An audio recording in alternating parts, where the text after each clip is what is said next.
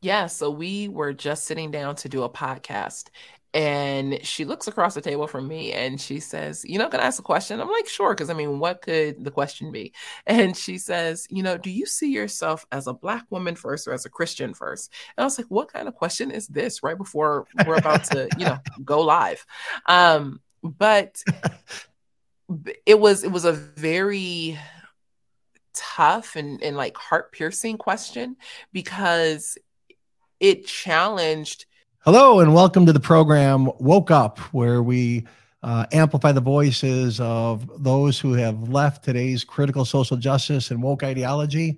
And I want you all to get ready to learn something today. Uh, we have a, a very intellectual guest, uh, one that uh, has impacted my life personally uh, on a profound level. Uh, several years ago, when the riots of George Floyd engulfed our society and our culture, uh, we were all taken aback, everybody in the West. And and uh, at that point, I was uh, confused. I was concerned. I didn't understand the messaging. I was looking for personally, like, what is going on here, and uh, what is happening. Uh, I do have a faith base in my own life. I I am a Christian. I have a Christian worldview, and my culturalization in the Christian community wasn't measuring up with so many things that I was seeing and, and feeling because the messaging was so good in terms of helping the marginalized and disenfranchised and you know doing away with uh, things that hold people back. And uh, but there are certain things i wasn't ready for i wasn't understanding. And I, I learned all kinds of new terms. There was like a new language being introduced. And uh, everything i was learning was from basically universities on critical theories and race theories and different ideologies and i thought well some of that sounds good some of that sounds crazy. I didn't know what was happening in the messaging. And so I stumbled across, and I think it was really ironic that the woman who's our guest today, Monique Duson, who is the founder of uh, the Center for Biblical Unity, had uh, had just previously started her organization, and uh, she was a critical theorist for years, and uh, she was trying to juggle her faith with the ideologies that she was uh, uh, indoctrinated by. And so, Monique, I want to welcome you to the show and thank you so much for coming on. It's an honor that you would take the time out of your busy schedule uh, and, and, and and join us and share and inspire and encourage all of us. So, Monique, uh, welcome to Woke Up. Hi, thanks so much for having me. I'm glad to be here. So, I'm going to turn it over to you, Monique. Uh, tell uh, tell us uh, the testimony, the story of your life, and and what happened in your life? Yeah, so uh, gosh, I was born and raised in South Central Los Angeles for about the first 15 years of my life. And then I moved to a suburb of the Los Angeles area. And that's where I started going to church. Um, and seriously going to church. I mean, I went to church when I was a kid with my grandmother when I was very young, um, probably eight and young, eight years old and younger. And that was an all black church. And um, that's where I learned, you know, like hand clapping and, you know, all of the things that were, you know, as a child, really interesting.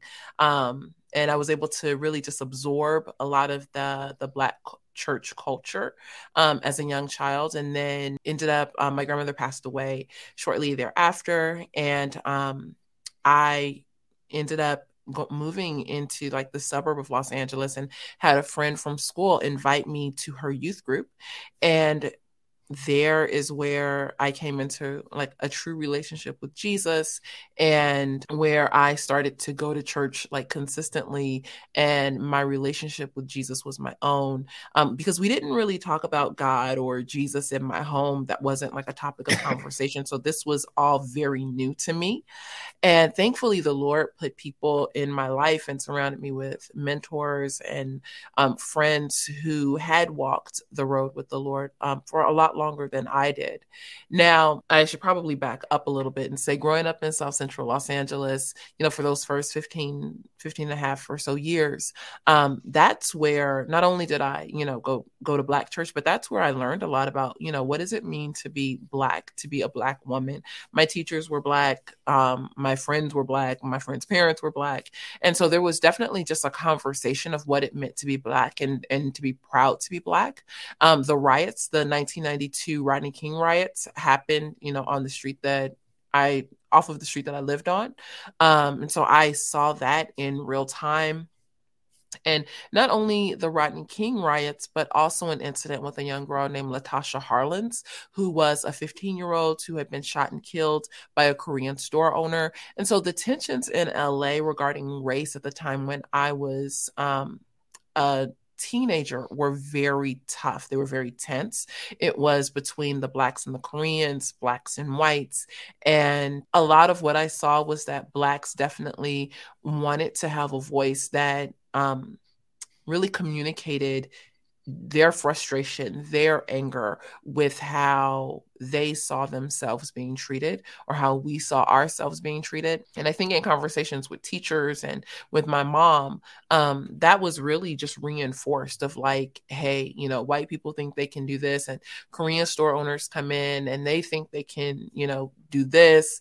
And so you have to, you know, fight for your right basically to live or to survive and in in understanding that understanding what it meant to be black understanding from my teachers the history of being black in america and understanding from my mom or my friends parents what it meant to be a black person in america during that time. It was always a constant struggle that black people were always um, the oppressed that black people were always under. And that was really a lot of the setup for my belief in critical race theory and how do we identify racism? What is racism? Who can be racist? Uh, as as black people you know are we the oppressed in society? Are we consistently the marginalized in society? And flat, going you know fast forwarding into my time outside of LA in the suburbs and going into church, I still had this mindset. And so as I was reading the word, I would read it through that understanding. And in conversations with some people um, who had been, you know, in the faith longer than me, it was also just a uh, a way that we read the scriptures. I feel like not even like an in a in a spoken way, like you know, this is pertaining to black people but more so just the unspoken understanding that in order to do justice we should be fighting against racism. In order to do justice you must fight for women's rights and things like that. So just the definition of justice and what it meant was overlapped with a lot of social justice ideology. And i do differentiate between justice and social justice those two things meaning you know something different or social justice versus versus biblical justice. And so that is much of my story, you know, up through, you know, when I first came into church, I went to Biola University, which is a small Christian college out here in LA or just outside of LA.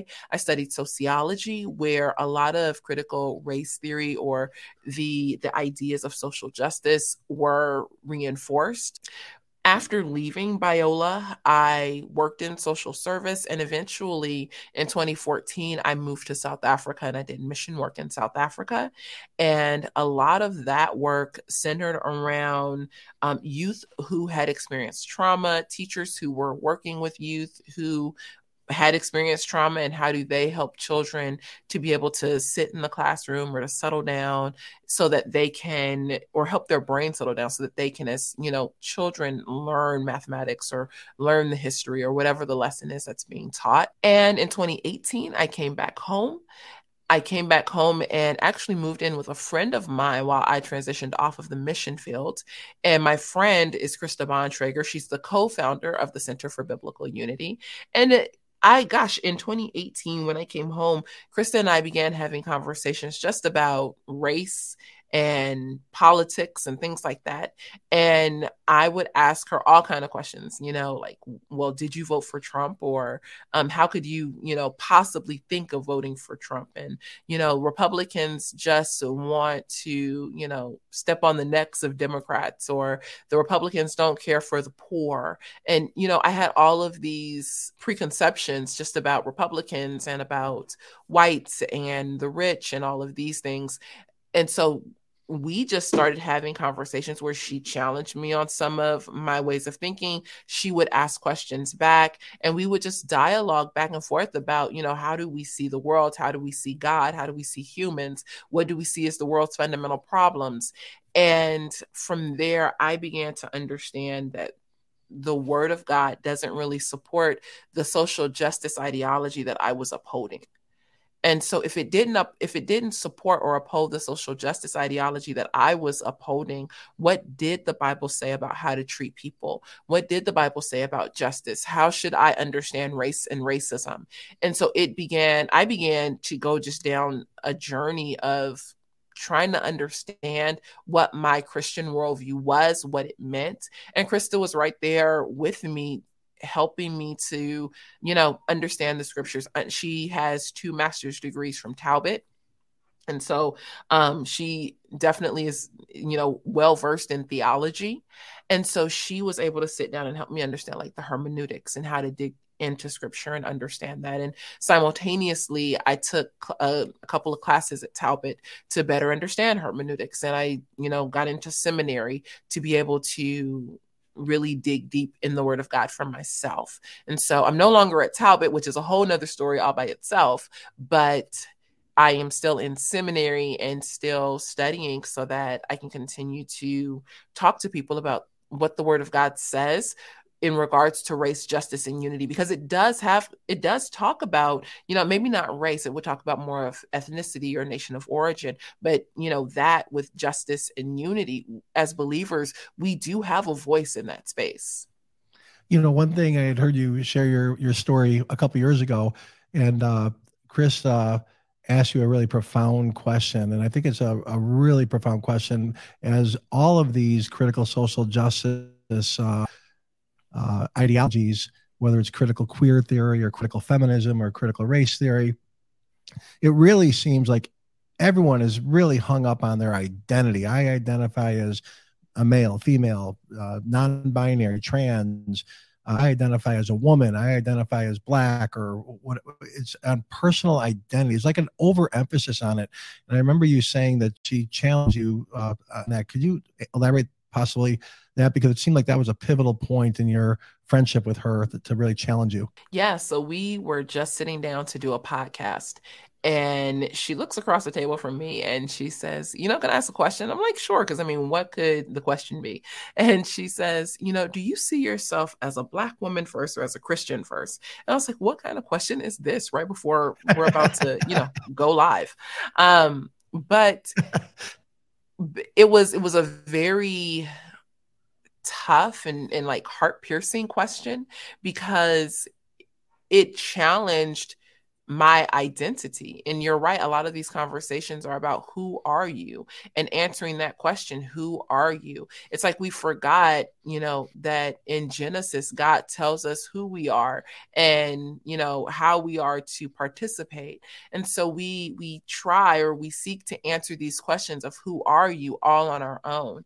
And for me, answering the question of who are you, I was raised to understand that I was a Black woman first before anything else. And so, you know, in the idea of being a Christian, I was a Black Christian. But having had enough time to really grapple with a lot of the the framework that I was participating with, I really had to stop and consider, well, how do I answer this question? Am I truly in Christ and Christ alone and a, a believer in Christ and a child of God? If so, if that's my highest, you know, identity is if that's what God speaks over me first, then I can't put the qualifier before that. I can't put black before Christian. I must be a Christian first.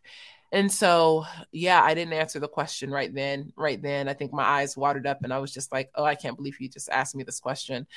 And yet, it was good that she asked me that question because it really started a like a, a snowball for me of you know how do i identify what is most important in my life? Is my blackness most important in my life or is the fact that i'm a child of god the most important thing in my life? Is the fact that i'm a woman you know the most important thing of my life in my life or is it the fact that i'm a christian? When we look at our identity and we consider you know how god has made us i think there are things that are intrinsic to who we are. So we are created in the image of god.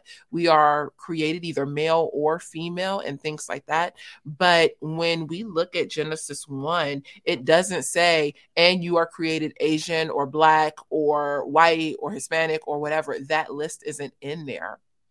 Now, when we get to, you know, Psalms where it says that we are fearfully and wonderfully made, I can take into account the fact that my skin color is a part of how fearfully and wonderfully made I am. And when I look at Acts 17, I, it, it says in Acts 17, 26, from one man, God created all the nations. So God wasn't, you know, creating the Asian man, the Puerto Rican man, the black man, the white man, the whatever. He wasn't creating all these different people. There was something by God's providential design mm. when he created Adam that allowed for migration I tend to say that extinction really sucks. And so God knows that. And so in creating Adam and Eve within their DNA was the potential for us as humans to be able to migrate. If we look at where the first pair um, were found and, and where, you know, like the Garden of Eden is, you know, speculated to be, and, um, you know, all of that, it would be somewhere in like Northeast Africa. Like they would be more of a darker skinned people. But God, in his providence, understood that people weren't just going to stay here. They were going to, according to his command in Genesis, they were going to fill the earth. They were going to um, reproduce. They were going to multiply and fill the earth. And so, if we multiply and fill the earth, we have to have within our DNA structure the ability to survive. And so, I believe that if you believe in a historic Adam and Eve, as I do, that um you know my my my identity as a child of god or i would say first my identity is being created in god's image mm. as a you know as a woman because it's only male or female. Now I have put my my trust and my hope in Jesus. And in John 1 12, it says, To those who believed on his name, he gave the right to become children of God. I am a child of God. These are things that supersede my skin color. Now, is my skin color irrelevant? No. Can I be targeted or the byproduct of sin someone's sinful actions because of my skin color? Yes. Should we be aware of people's skin color? Yes. Yes, because this is something in our sinful fallen state where people can be targeted based on their skin color. And I, I, I can give examples of Black people being targeted by their skin because of their skin color. I can give examples of Asians who have been targeted because of their skin color, of whites who have been targeted because of their skin color, of Hispanics who have been targeted because of their skin color or accent or things like that. And so when we understand that humans are sinful, that we have gone horribly astray from God's original design for humans we can see that one my skin color is is a part of god's providential design that i am and you are fearfully and wonderfully made. And yet because sin still is the the product by which we live in we live in a genesis 3 world as krista would say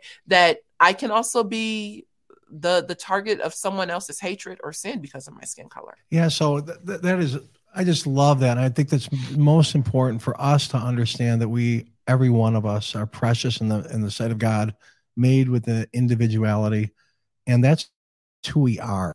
And out of that flows everything. Starts in Genesis, and and so out of that, it's our duty to our Maker. It's our duty to one another, uh, and everything else. Like in, in in the Bible says that in Christ, there's neither male or female, or uh, you know, white or black, or Jew or Gentile, or you know, our gender doesn't matter, our sexual orientation doesn't matter, our skin color doesn't matter, but we are one in Christ, and He breaks down that dividing wall. And that's why Christianity is such a, a a beautiful message for the world of healing and peace and hope and deliverance and establishing us in who we are as people. And so many people are just so confused identity and they're striving, looking after uh, worldly philosophies and ideologies that set themselves up against the knowledge of God so that man could know Can him. I offer so, some clarity? Yes, please, please. I'm sorry. Go. So I what I heard you say like um I believe it's it's either Galatians 3 or Colossians 3 but you know in him there's neither Jew nor Greek, there's neither male nor female. There's you know all of these things and so these things don't matter and I say a hearty amen to that. To us as believers when we come together our sexuality yes, doesn't, you know, under the cross, Jesus isn't looking at me and looking at you and saying, mm. well, he's better because he's a man and she's not as good because she's a woman. But I also say that our sexuality, our skin color, our you know ethnicity are extremely important as well and it's yes. not like i didn't come into christ and then turn clear you know what I mean? Like I still yes, remained yes. black and I still remained a woman. And it's important for us to understand that God distinguishes between male and female. And these roles mm. are extremely important in the church. In the church, if we say that sexuality is not important, well, then that's the exact same thing that the culture's saying. And well, why not allow in the transgender person into your pulpit? Or why not allow the LGBTQ plus affirming person into your pulpit? Christianity is completely inclusive and yet it is completely exclusive. It's inclusive that anyone who wills may come come. We, yes. the doors are open. Come. We implore you to come. And yet, to, as Krista would say, if you want to show up to the party, you're going to have to make sure that you're partying the right way. You know, you're going to have to make sure that you are, um, that you are abiding by and o- obeying the commands of scripture and of God's eternal moral law, because you must worship the correct God correctly. And so it is an exclusive religion, and yet it is also inclusive. But we don't want to get to the point where we say that, you know, our sexuality isn't important, our skin color isn't important, my ethnic background isn't important, because these are beautiful things that are providentially designed by God.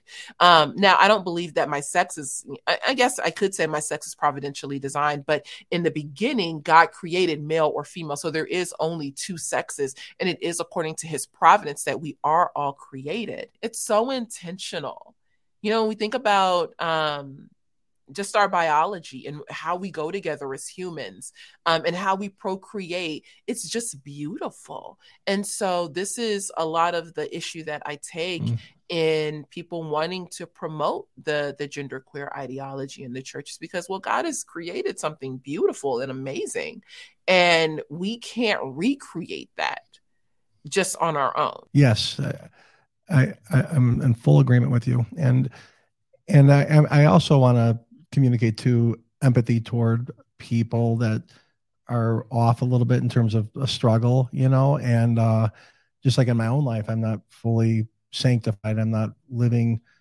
in different areas of my life in, in the, the, the complete victorious life that God would have for me. So God is patient with me, and we therefore need to be patient with one another. But yes, in the church, we need to be be clear about what to hold up the standard of, of godliness, but not in a judgmental way, because you know we all have different areas of worry or doubt or guilt or addiction or and so there's no difference between uh, one sin or another and we therefore can't judge harshly or alien people but uh, but we, we must hold the, the high standard of what god has for us and the freedom and the and the incredible life that he has.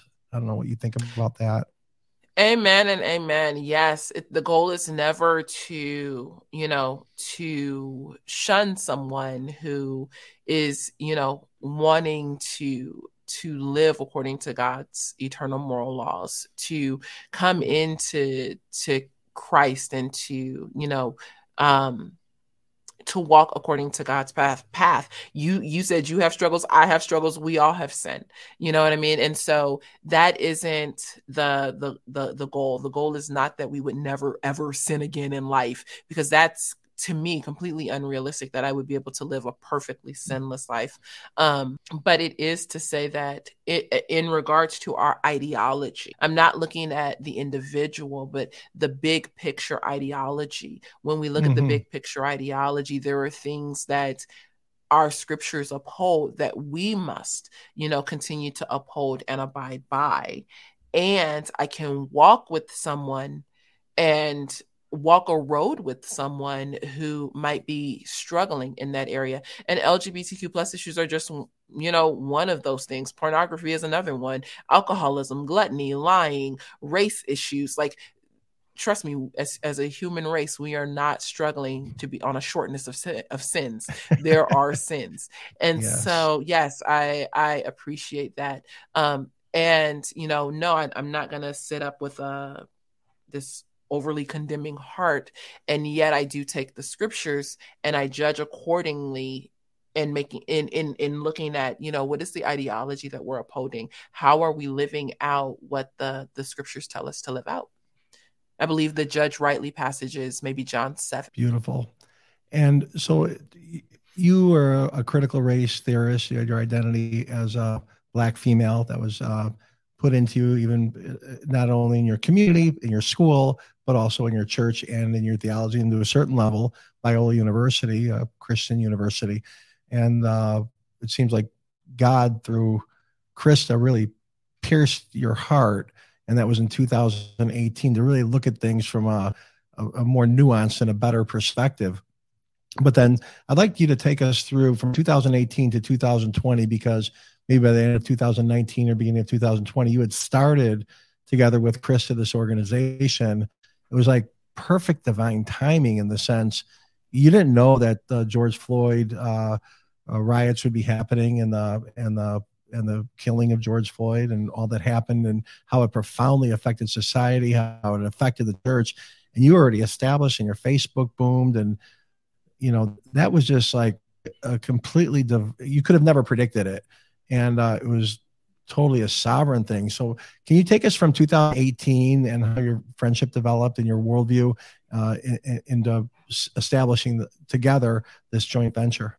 Yeah, so I mentioned that, you know, I moved home in 2018 and um, Chris and I began having, you know, these deep conversations about race and unity and justice and what all this meant. How do you help the poor? How do we do um, justice work? How do we do missions? There was a lot that we just started to mm. talk about politics, all of it. I feel like there was no conversation left unturned. And um, gosh, the more conversations we had, the more I was, I feel like she was challenged as well. There were things that she hadn't thought about, and there were things that I hadn't thought about. And so there were different ways in which we both kind of shifted some of our, our ideology or our, our thought process. Now, for me, I would say it's probably more of an ideological shift. I think for Krista, there were more nuanced pieces, but her framework is being a historic Christian state secure. My framework, I was I would probably say I was more into a progressive Christianity um, or a, gosh, maybe not progressive in the idea that like I had totally left the faith, like, and didn't believe that Jesus, you know, came in bodily form and you know died and resurrected from the grave. But i definitely believed in things like abortion. I thought that it was a woman's right to choose even though i didn't you know see that as being a choice that i personally would make. I thought that every person had the right to choose. Um you know there were just there were different things that i believed and I thought were okay.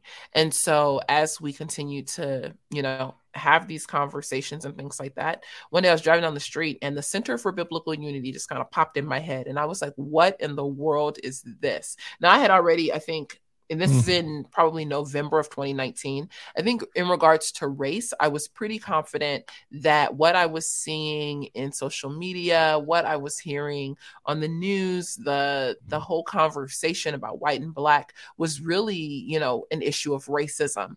And some of it was, you know, or a lot of it was racism of, you know, black toward white and it was things that I was seeing from my friends or how white people were being described and all of that. And so I felt like, you know, if if I wouldn't say that to a black person, you know, and if it was racist, if it were said to a black person, why isn't it racist if it's said to a white person? So that was, I think, one of the questions that really got me you know on this road of hey wait a minute we're being racist like this is this is racism even inside of the church that's happening and so I was clear or getting more clear on my thoughts about race and racism, but I wasn't very clear on my thoughts about LGBTQ plus issues or my thoughts about abortion or um, yeah, just some other things that were clouding and surrounding my mind.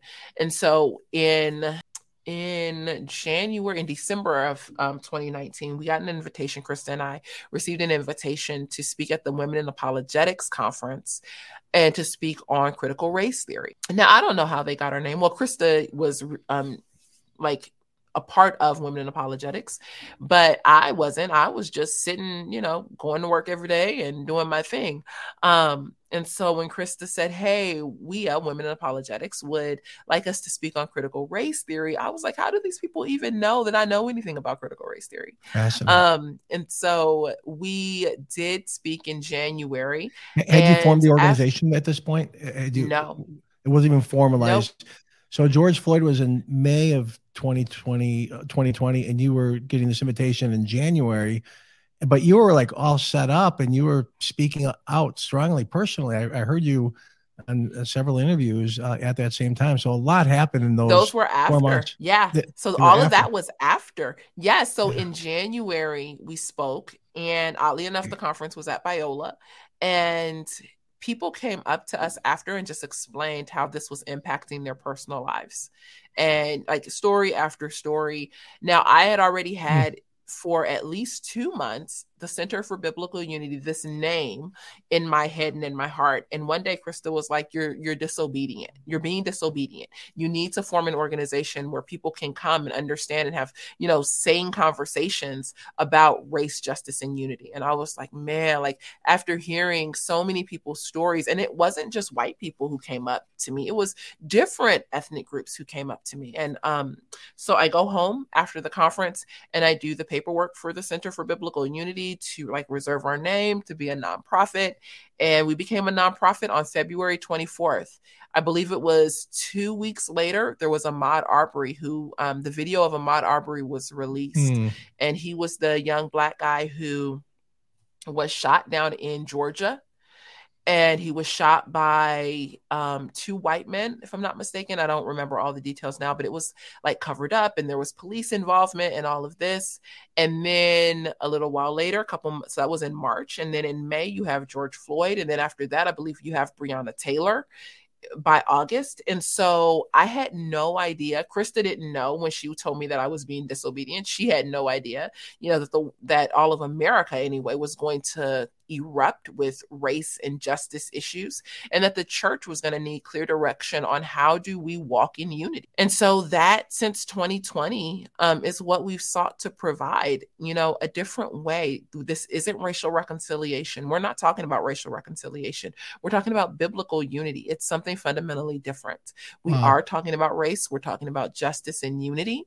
Um but you know, they, yeah, I just want to add all, one thing. I just uh-huh. want to add one thing to that that timeline at that time and the months uh, following the George Floyd incident, there was very little from Christian leaders about any of this stuff. It was, and overwhelmingly, uh, the education that one could learn were from university professors. This is what it is. This is it. There was a, a handful of people. There was, uh, I think, um, like Michael O'Fallon was one. Neil Shenvi was another. Then you had James Lindsay, who's a, an atheist. Uh, and but there wasn't like the big voices in Christianity that were, not even ready for it, you know. And uh, I know that there were some Christians that signed a, a Dallas statement uh, warning about it, but it was kind of watered down. Uh, but but it was only afterwards when when uh, when after it was already established as an ideology that Christians began to say, well, wait, wait, wait. So I, I feel like Christian as a whole, and I uh, was kind of slow to the the culture war in that respect. And but you were a voice in the wilderness uh, that I drew a ton from, you know. And uh, so thank you for your obedience, and thank you to Krista for exhorting her mm-hmm. sister to to obey. yeah, it. You know, I did a ton of interviews in 2020 more than gosh i feel like i can even count it, there were so many um but you're right. There weren't a lot of voices talking about biblical unity. The Christian voices that. Well, Voddie Baucham was another see. one. Voddie Baucham. He was, yes, and um, Virgil Walker and Darrell Harrison mm-hmm. yeah. um, from the Just Thinking podcast. They were another, but you know, I think Alisa Childers, Alicia, Alisa, and I sat down. Um, and talked about you know my journey in critical race theory and what is it and things like that but there weren't a lot that were promoting biblical unity. A lot were promoting racial mm. reconciliation. Or That's you know right. i would drive down you know some streets and you would have big churches with blm signs out front. That's not the way. Now why would blm uh, be incompatible with biblical christianity and biblical unity? Well BLM itself is to me is just divisive in the name. You know, I think the the idea that I'm, I'm, definitely behind the idea that Black Lives Matter. I definitely do believe that because I'm Black. Um, so I, I do believe that my life matters and the lives of my siblings and my friends matter. And yet, um, when we look at their website about you know wanting to um, get rid of the nuclear family or do away with the nuclear family. And this has been scrubbed from their website since. I believe we actually might have some screenshots of it still, but um, you know, they they were not for the nuclear family. They were not for um, you know the heterosexual family but they were for the trans the black trans person um they wanted you know the village idea as opposed to a nuclear family um the fact that none of the money or very i don't want to say none because that would not be necessarily fair but a good per- percentage of the money from blm went to trans movements it didn't go into um, black communities. It didn't go into uplifting, you know, black people in poverty or even to the victims of, you know, shootings that they marched for.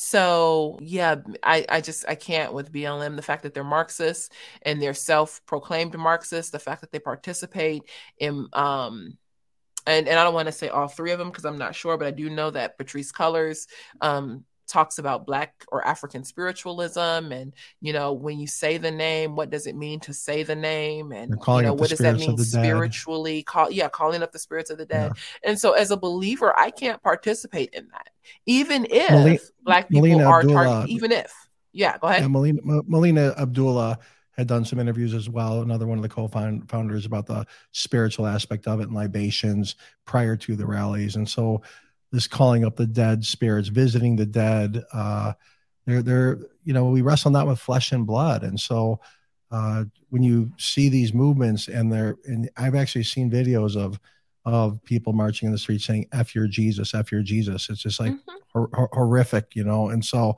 uh, and the whole Marxist ideology is uh, is incompatible with with Christianity. But I mean, I mean, I appreciate you flushing all that out. I'm in I'm in agreement, you know.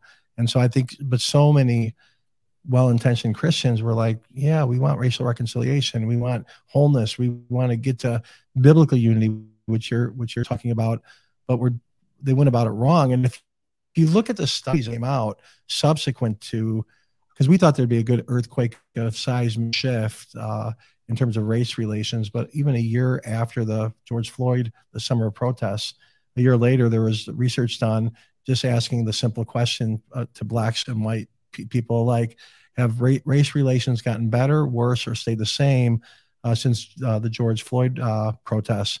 And overwhelmingly like 80% of african americans said that they stayed the same or got worse and like 74% uh, of whites said the same they stayed the same or got worse and a very insignificant amount. And so if you look even divide that politically there's a, a, statistical indicator there that, that this is not the way to bring healing to our nation by protesting and burning down cities and you know the hatred and the vitriol and the and the grifters out there raising money. And then you know versus a better way. And so i, I really want you to uh, uh, explain to us what is biblical unity and why you're so cautious about the way you say versus racial reconciliation. Why is uh, the revelation that you have a better way for healing for our nation and healing for the individual and, and the church's soul? Well, Kristen, I believe that biblical unity is the believer's better hope that christianity definitely offers a better hope than than you know the secular framework secular mm. ideologies and things like that. And so when we look at i'll start with racial reconciliation. When we look at racial reconciliation the main verse that's put forward for racial reconciliation is Second corinthians 5 i have given you the ministry of reconciliation. But people insert again a, a word into that verse that says i've given you the ministry of racial reconciliation. No we haven't been given the ministry of racial reconciliation reconciliation. We've been given the ministry of reconciliation. And when Paul defines what re- what reconciliation is, it says reconciling sinful hearts to a holy God. That is the reconciliation that is afforded to us. That is the ministry of reconciliation. And when we look at reconciliation in the scriptures, it generally goes back to having a conversation about um, sinful hearts and a holy God coming into right relationship with God. Now, um, for the the believer and and our unity, well, I personally believe that, and I believe that we can find this in the scripture, that unity is the believer's starting point. Unity, when I come into relationship with Jesus, I am also now set into the family of God and set um set at at at one. I am set as a brother or sister. I am set as an heir with Christ Jesus. We are unified. The, the dividing wall of hostility has been torn down mm. when you come into relationship with Jesus. And so there is a starting point for every believer. When they come into the, the when they come into relationship with Jesus, they come into the household of faith with other brothers and sisters. This is Ephesians 1 and 2. So if you want to look at now how do we maintain the unity? Well, then that's Ephesians 4. But but when we read the words of Paul, um, we don't see any indication that you now need to, you know, racial reconciliation, white people, you need to do this work so that you can come to the table so that we can air our grievances.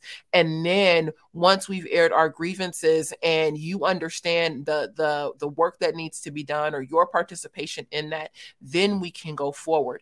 Biblical unity says, look, you have come into Christ. I don't care what your skin color is. This is the work that needs to be done. We're going to forgive. We're going to repent. We're going to forbear. We're going to go again. We're going to continue to walk together. You're going to work. You're going to share. Like these, read Ephesians 4. And so, mm.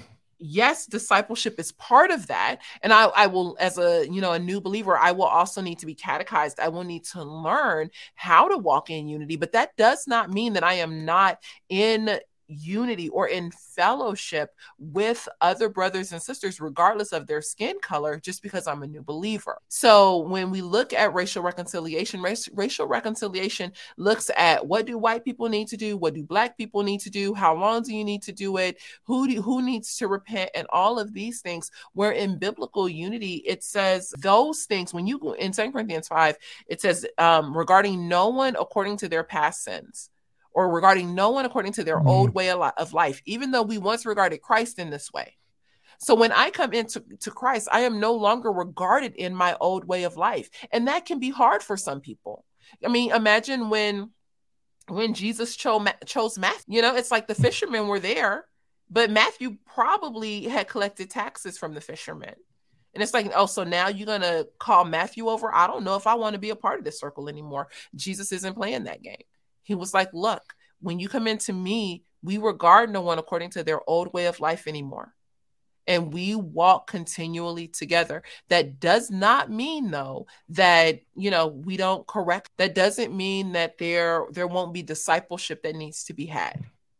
But what that does mean is that I don't just walk away from someone because of their past sins. I don't just walk away from someone because of the color of their mm. skin. Yeah. Versus does that make sense? Oh, it makes perfect sense. It's so beautiful. I love what you're saying. And like uh, the modern ideology is do the work, do the work, do the work. And but you're never complete. You're never fully atoned for. You're still uh, uh, a victim or you're oppressed or oppressor. You can get a little bit better maybe if you, you, you keep doing the work, but you're never fully accepted. You're never fully healed. You're, you, as long as you're doing the work, and and it's just it's exhausting and I think a lot of allies get exhausted. I think people, because it's never ending, there's no freedom versus, uh, like you said, don't consider, like you're quoting the Bible, don't consider one from their past because we are new creatures. There's a brand new way of, of looking at the world. And I love your idea of reconciliation. You have a Bible study. It's called, uh, I want to get it right. It's called Reconcile, Reconcile the biblical, a biblical approach to, uh, to racial unity. And I, I do, uh, uh, recommend for small groups to, to possibly go through that and, and to study it. And one thing about me you don't know, I just want to share is when I was a younger man, I uh, got in a sale, I started a little printing company, and the name of the company was Reconciled Images, and it was trying to help people design printed brochures and things like that that I did for years, and it was pretty successful, and it was it was a fun job. It was what I did for a living, and I got that from uh, Second Corinthians as well, that God was in Christ reconciling the world unto himself, not counting man's sins against him. And the, the, the concept of reconciliation, I wasn't necessarily thinking of reconciliation through uh, biblical unity, but uh, but we've been given the ministry of reconciliation to help people reconcile to God and to one another. And so, I really have an affinity for for your work and your and your theology and your worldview. Uh, and God was working in me 25 years ago when I started that little business, you know. So so I thank you. That's awesome. Amen. Yes, no. I mean, even the idea of do the work, you know, you have to ask the question, well, one what is the work that i must do usually it's about reading books divesting yourself of whiteness um, and the books that you have to read are generally sociological in nature never you know completely just scriptural in nature um, but then you know who must do the work well, white people have to do the work because of the history of racism in our nation, but we don't see that precedent set in scripture. There's, you know, we are told not to participate with each other according to like this partial way, these part the, the ways of partiality or judge um or favoritism, sorry, is the word I'm looking for. Um and the work all the work is for all the people. Now that doesn't mean that there isn't a work to be done. But all the work yeah. is for all the people. And the work is according to God's plan and his eternal moral law um, and the commands of Jesus for us. It's not, you know, first and foremost found in sociology, not when we believe that, you know, the word of God you know gives us all that we need for life and godliness there's an infographic from the natural history museum of african american art or something it's a smithsonian um, museum in DC and it looks at you know what is whiteness and it goes through a lot of Judeo-Christian things that are considered whiteness so you know Christian holidays having um Christianity expected to be understood by the majority of culture, respect for authority, um, data or evidence, objective thought. Uh, gosh, there's there's more, but a lot of it overlaps directly with Christianity. And so it on one hand, we can look at whiteness and and wonder is, you know, are we soon to see this whiteness ideology being synonymous with the Christian worldview or the Christian framework? Are we soon going to not be targeted based on the ideas of whiteness, but based on the ideas of Christianity itself? But Seems like all this you know, is just set up to divide us and it make people on the defensive or the aggressive and build resentment and and it's so opposite the gospel you know? It is because again our foundation is jesus. And you know in his prayer in john 17 he said you know may they be one as we are one. Mm-hmm. when you know i he goes may they be one as we are one i and them and you and me. And so as we come into Christ, we come into unity. But for, you know, those outside of Christ, those who are upholding the cultural ideologies, they have to construct unity. But that's really hard. It's really hard to get everybody to agree about something. But in Christ, I don't I don't get to choose what I agree on. Like, uh, that isn't the best way to say it. Let me say it this way In Christ, the foundation is already laid out. This is what you are hmm. agreeing to. This is who Christ is. This is who you are. These don't change. But in culture, things change all the time. So one day, whiteness may be the enemy. The next day, heteronormativity is the enemy. The next day, you know, masculinity is the the you know enemy. And so there's always something that you now need to read up upon, become an ally on. You know, there's always a work that needs to be done where in Christ I can rest because the foundation, I, I, am standing on a firm foundation. It's not going to just slip out mm. from under me. I'm not going to find myself caught off guard, running to and fro to make sure that I, I'm staying abreast of the new, you know, the new movement. That's not it. We serve a God who is sure. He is a sure foundation. And this has been sure for, you know, as Christians for the last 2000 plus years.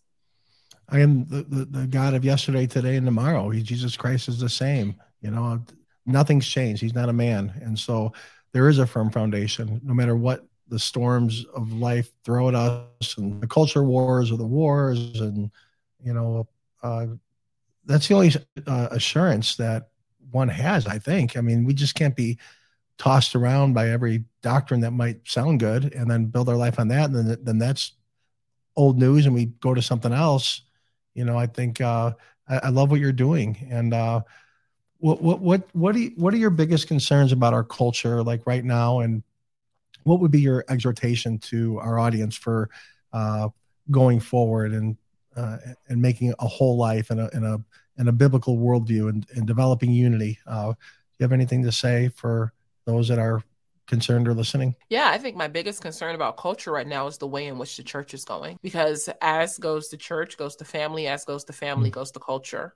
So I am not like culture is going to cult. If people yep. are not grounded in Christ, if they don't have the hope of Jesus, there's there's always going to be these issues. There's always going to be wars and rumors of wars. There's always going to be, you know, factions and dissension and all of these things. When we come into Christ, truly we do have a better hope. And truly we should be the light shining on a hill that people down in culture can look up to and say, "Hey, what are these people doing? Oh, that's different. Oh, look at that unity." In John 17, Jesus says, um that the purpose of our unity is so that the world may know that God sent him and that he mm. has loved us even as he loved him. There is a purpose for our unity, but we will never be united as long as we continue to accept diversity, equity, and inclusion principles, as long as we continue to go down the road of LGBTQ plus ideology, as long as we adopt critical race theory into our, our pulpits and we want to push the narrative of white fragility and how to be an anti-racist.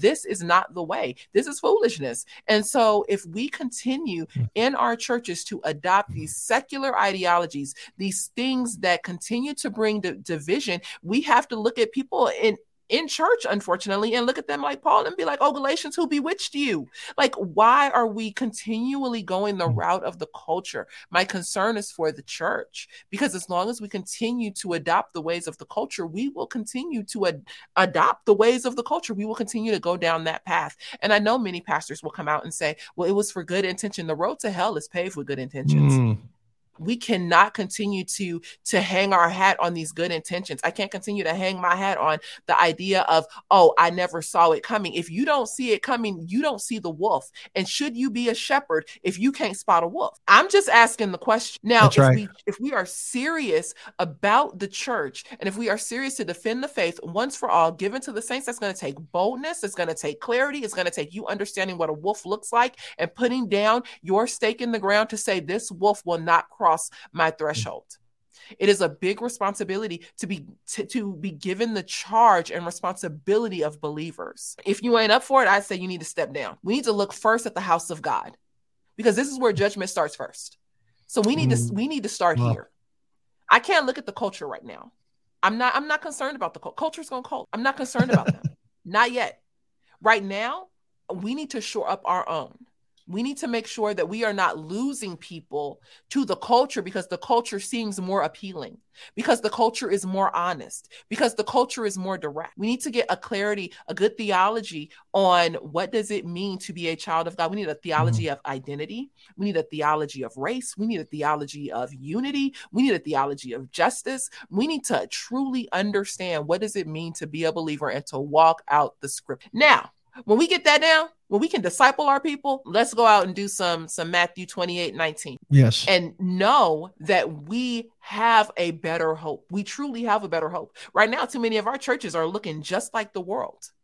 Too many of our churches are flying the LGBTQ plus and Black Lives Matter flag. Why do I need to go into a, a church to get LGBTQ plus and Black Lives Matter ideology when I can go into the club, have a drink, and dance? I don't. But it's many more like a make, political make rally. Yeah, like a, make it make like sense. A, yeah. And, and so, so you, many people might not like that, but you know, this is kind of no, where I'm at today. I think that's really important. You know, I heard a preacher once say, "Why does the world not believe the church? Because the church is too much like the world." You know, and there there must be a a separation. You know, and loving everybody so, do you feel like uh, the church is getting awakened? Do you feel like the church is uh, probably certain pockets are, or are we overall just drifting into like what well, Jesus says when the Son of Man returns? Will there be will he find faith on earth? You know, and why yeah, does it so path to destruction? The the idea of loving everyone. I'm gonna start there, and then we'll go into like you know is do I see any awakening? Um, the idea of loving everyone, we have to understand that the word love has been hijacked by our culture. Mm-hmm. And the idea of love is completely different than what than what um you know we would the, than what the word would have said love was because today love means i need to accept you i need to affirm you. I don't need to speak bad against your worldview. If I love you, I will never call you out in sin. If that is true, when Jesus said, Oh, you wicked generation. When Jesus said, You brood of viper, when Jesus said, You whitewash fences, what we would then be saying is that he was not loving. Wow. We can't, you have to, we have to be able to define our words because words have, and so you know, the idea of we need to be loving. Sure, I want to be loving. I will be loving. I'm going to try my best to be loving as according to how love is defined in the scriptures. But love is law. This is something that Krista had to teach me a long time ago. Love is law. Love when Jesus when when Jesus was asked, you know, what do I need to do? Jesus said, love love the Lord your God and love your neighbor as yourself. That was law. So we can look back into God's eternal moral law to understand how do I love someone but I don't then take that love and transport it into 2023 America and say, well, we just going we, we need I need to leave that alone because that's not that's not, you know, PC out here. Nobody wants to hear about that kind of love. As a believer, so as a believer, you live by the tenets of scripture. This is what it is. Now, I'm not saved by the law. I'm not saved by the law at all. But I can look back at the law and see God's eternal moral principles for how we live life. There are transcultural principles for how we live life. I don't look into and take the word love and now say, well, you know, that kind of love isn't applicable anymore because we're in 2023. So this is the kind of love that we we mm. need to do today. No, either God is love or he is not but he's not. Sometime love sometimes not. So we we don't just we don't just say we need to do we need to be more loving. We need to be righteous. Hmm. all of the the shirts that you see in target or walmart or you know in the little trendy shops in the mall that say be kind. Kindness is a fruit of the spirit. They have co-opted our wording again. Mm-hmm.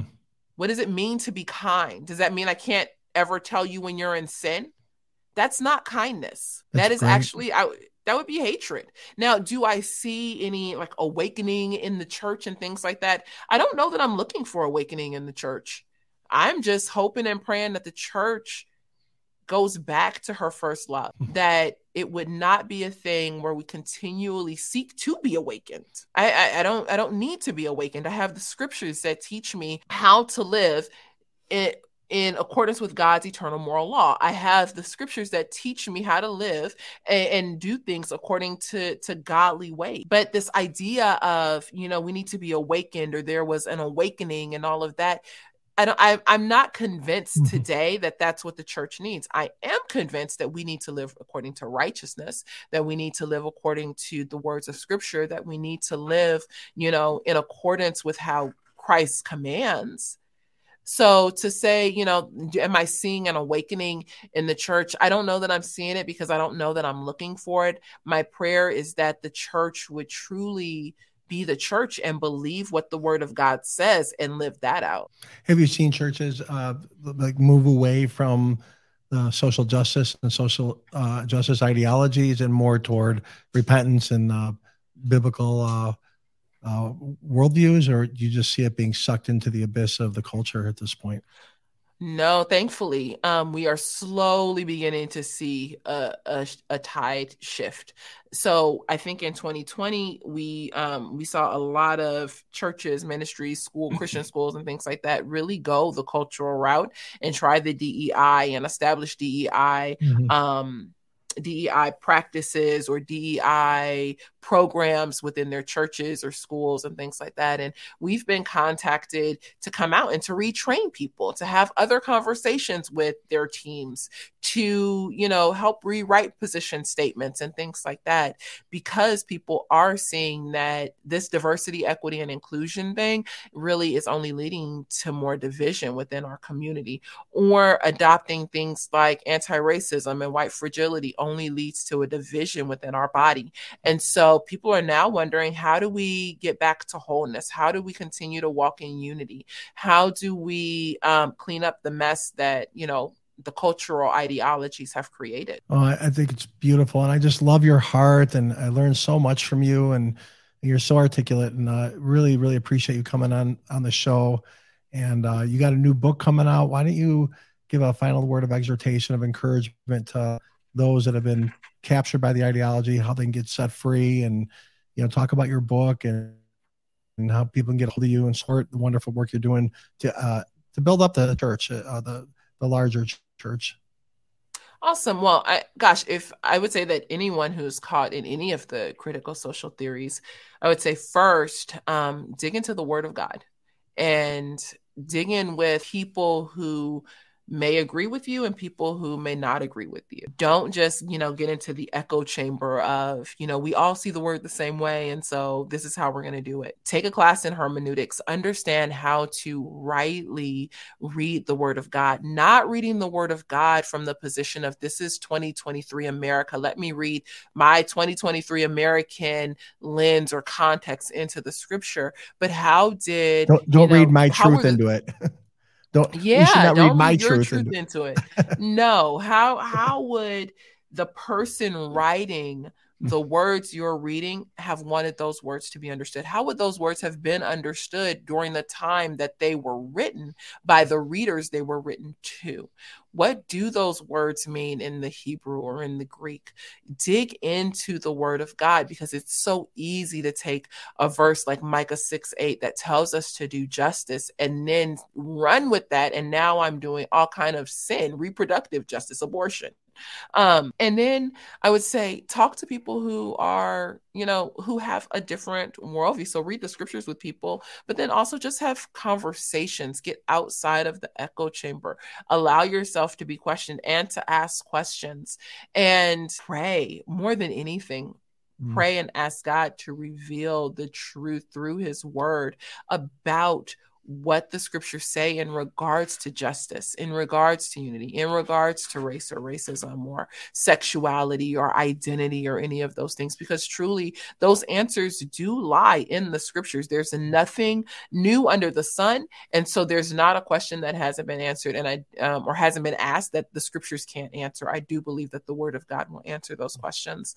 And so I think that would be part of the, um, the just the encouragement to someone who may be questioning or on the fence. And then if you would like to get connected with us, you can go to centerforbiblicalunity.com and you can sign up for our weekly newsletter. You can subscribe every week on Sunday. We send out kind of a recap of what we've released that week in regards to our content and materials. You can find our Reconcile curriculum, which looks at the believer's reconciliation and the believer's unity on our website at centerforbiblicalunity.com. You can also join us on Facebook or, or on Instagram and join our family. We produce a lot of content. Our my ministry partner Krista is the one who oversees a lot of our content and our classes that we hold. So we do hold classes in hermeneutics or um, like we she just wrapped up a class on Revelation.